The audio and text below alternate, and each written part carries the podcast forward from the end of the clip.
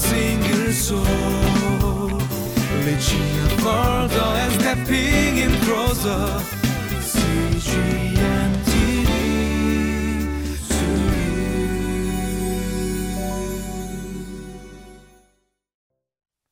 Hello, everyone. Welcome to Wednesday, July 24th edition of Living Life.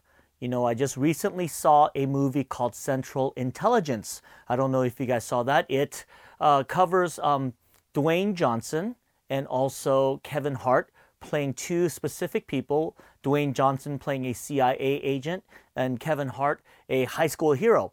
Well, the story goes Dwayne Johnson was actually a chubby, made fun of kid at school, never really had any kind of popularity, and he finds Kevin Hart, who was very popular, was a high school football star. And through Facebook, he goes on ahead and connects with him, and they finally meet. So when they finally meet, Kevin Hart is shocked because Dwayne Johnson is this big, tall, buff, like really, really strong person, but yet he's still very soft, like he was when he was in high school. So it goes out like that until somebody starts kind of making fun of Kevin Hart and starts threatening Kevin Hart. And all of a sudden, out of the blue, Dwayne Johnson comes on out and just beats them all up. And Kevin uh, Hart is going, what? what? What is going on? I didn't know you could do that.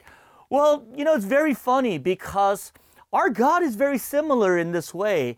It's not that he has a multiple personality, but he has a very beautiful personality that is multifaceted. Let's take a look at that today in our text.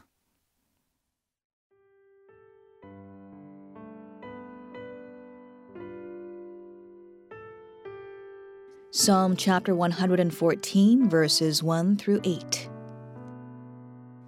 When Israel came out of Egypt, Jacob from a people of foreign tongue, Judah became God's sanctuary, Israel his dominion.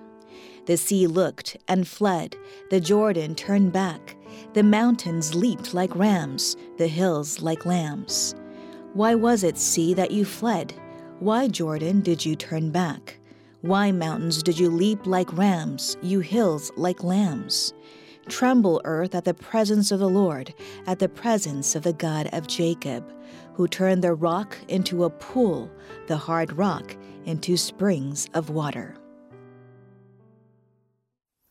Today's passage comes from Psalm 114, verses 1 to 8.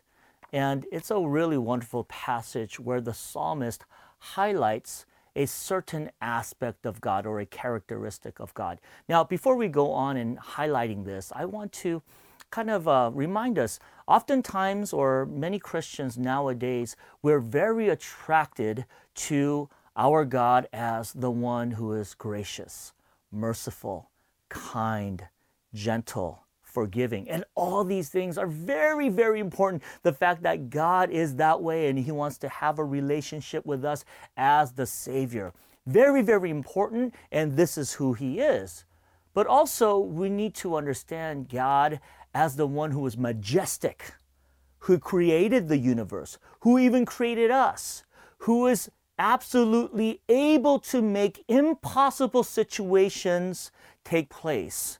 And the psalmist was highlighting that when Israel came out of Egypt, that he did supernatural, impossible by man type of things, but possible with God's circumstances. For example, he was saying, he was saying in verse 3, the sea looked and fled. He's talking about the Red Sea. Could you imagine that? You know the story about the Red Sea?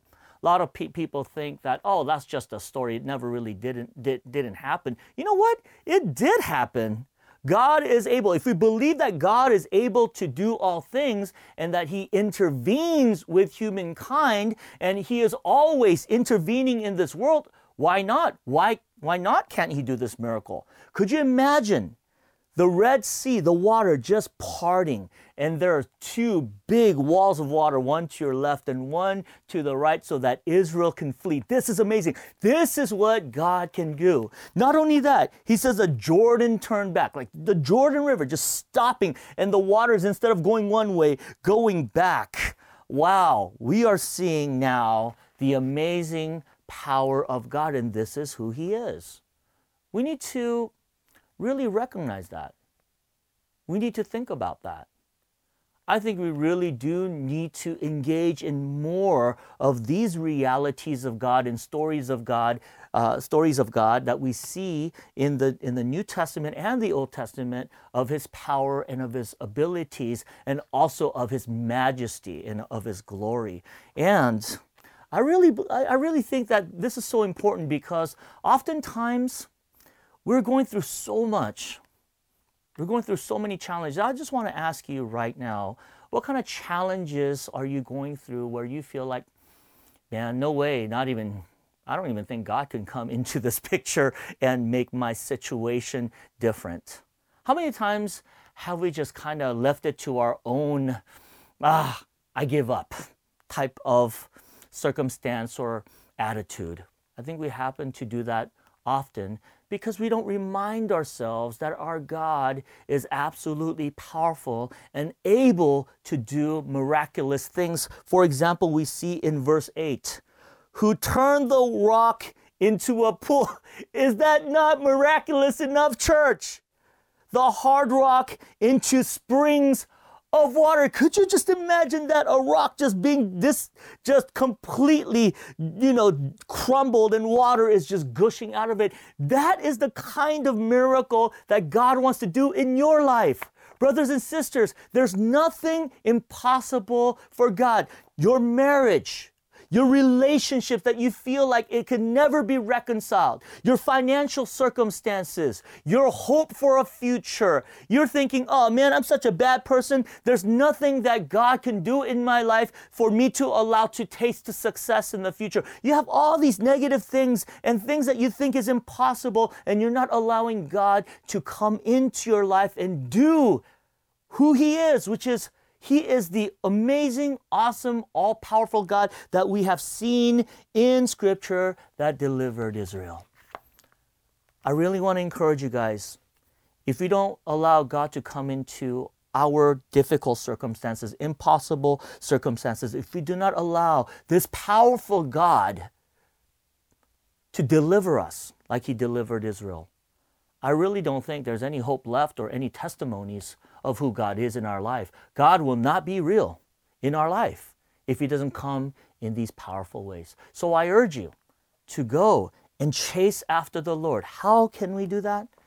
I want to encourage you to do this. The first thing that I would really like for you guys to try is to read more scripture. Read more scripture. You gotta read more scripture because the more scripture we read, the more we understand who God is, the more we understand how He acted throughout history in the midst of His people, that'll give us courage. That will give us hope. That will give us that strength to go and seek after Him and say, Lord, what you did to Israel, what you did, what you did to God's people, can you do that to me?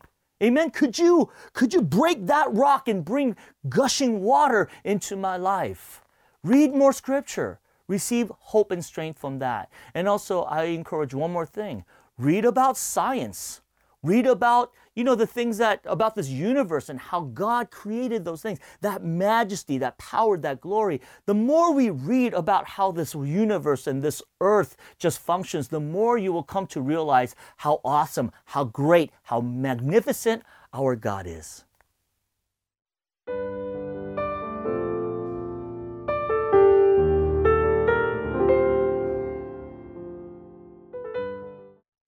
So, in closing, I would like for us to reflect on what are some of these huge issues of our lives?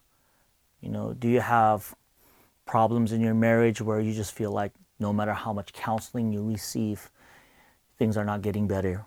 Do you also have friendships or relationships where it's just going sour and you just feel like, man, I'm just about to give this up? Do you have other issues like financial issues or you have issues with your career and things that just you just feel like is totally out of control. Allow the almighty, all-powerful, awesome God who splits the Red Sea, who turns water into rock, allow that God to come in to your life and allow him to start working through these issues along with you. He wants to show you how powerful, how awesome, how magnificent he is. So with that, could I pray for you? Lord Jesus, we thank you. God, we thank you for reminding us of who you are. You are not just this loving, forgiving, caring God, but you are a God who is able. You're able to intervene and come into our circumstances and make things better and align us, Lord God, with your will and your heart. We thank you so much for the hope that we have in you. We pray, Lord God, if there's anyone who feels powerless, if there's anyone who feels frustrated, that they would cry out to you and that you would show up and you would bless our brothers and sisters, allowing them once again and reminding them that not only are you a powerful God, you're a powerful God who desires to come into our circumstances and make things better. We thank you that you are this type of God. In Jesus' name we pray. Amen for a single soul. Reaching a further and stepping in closer. CGM.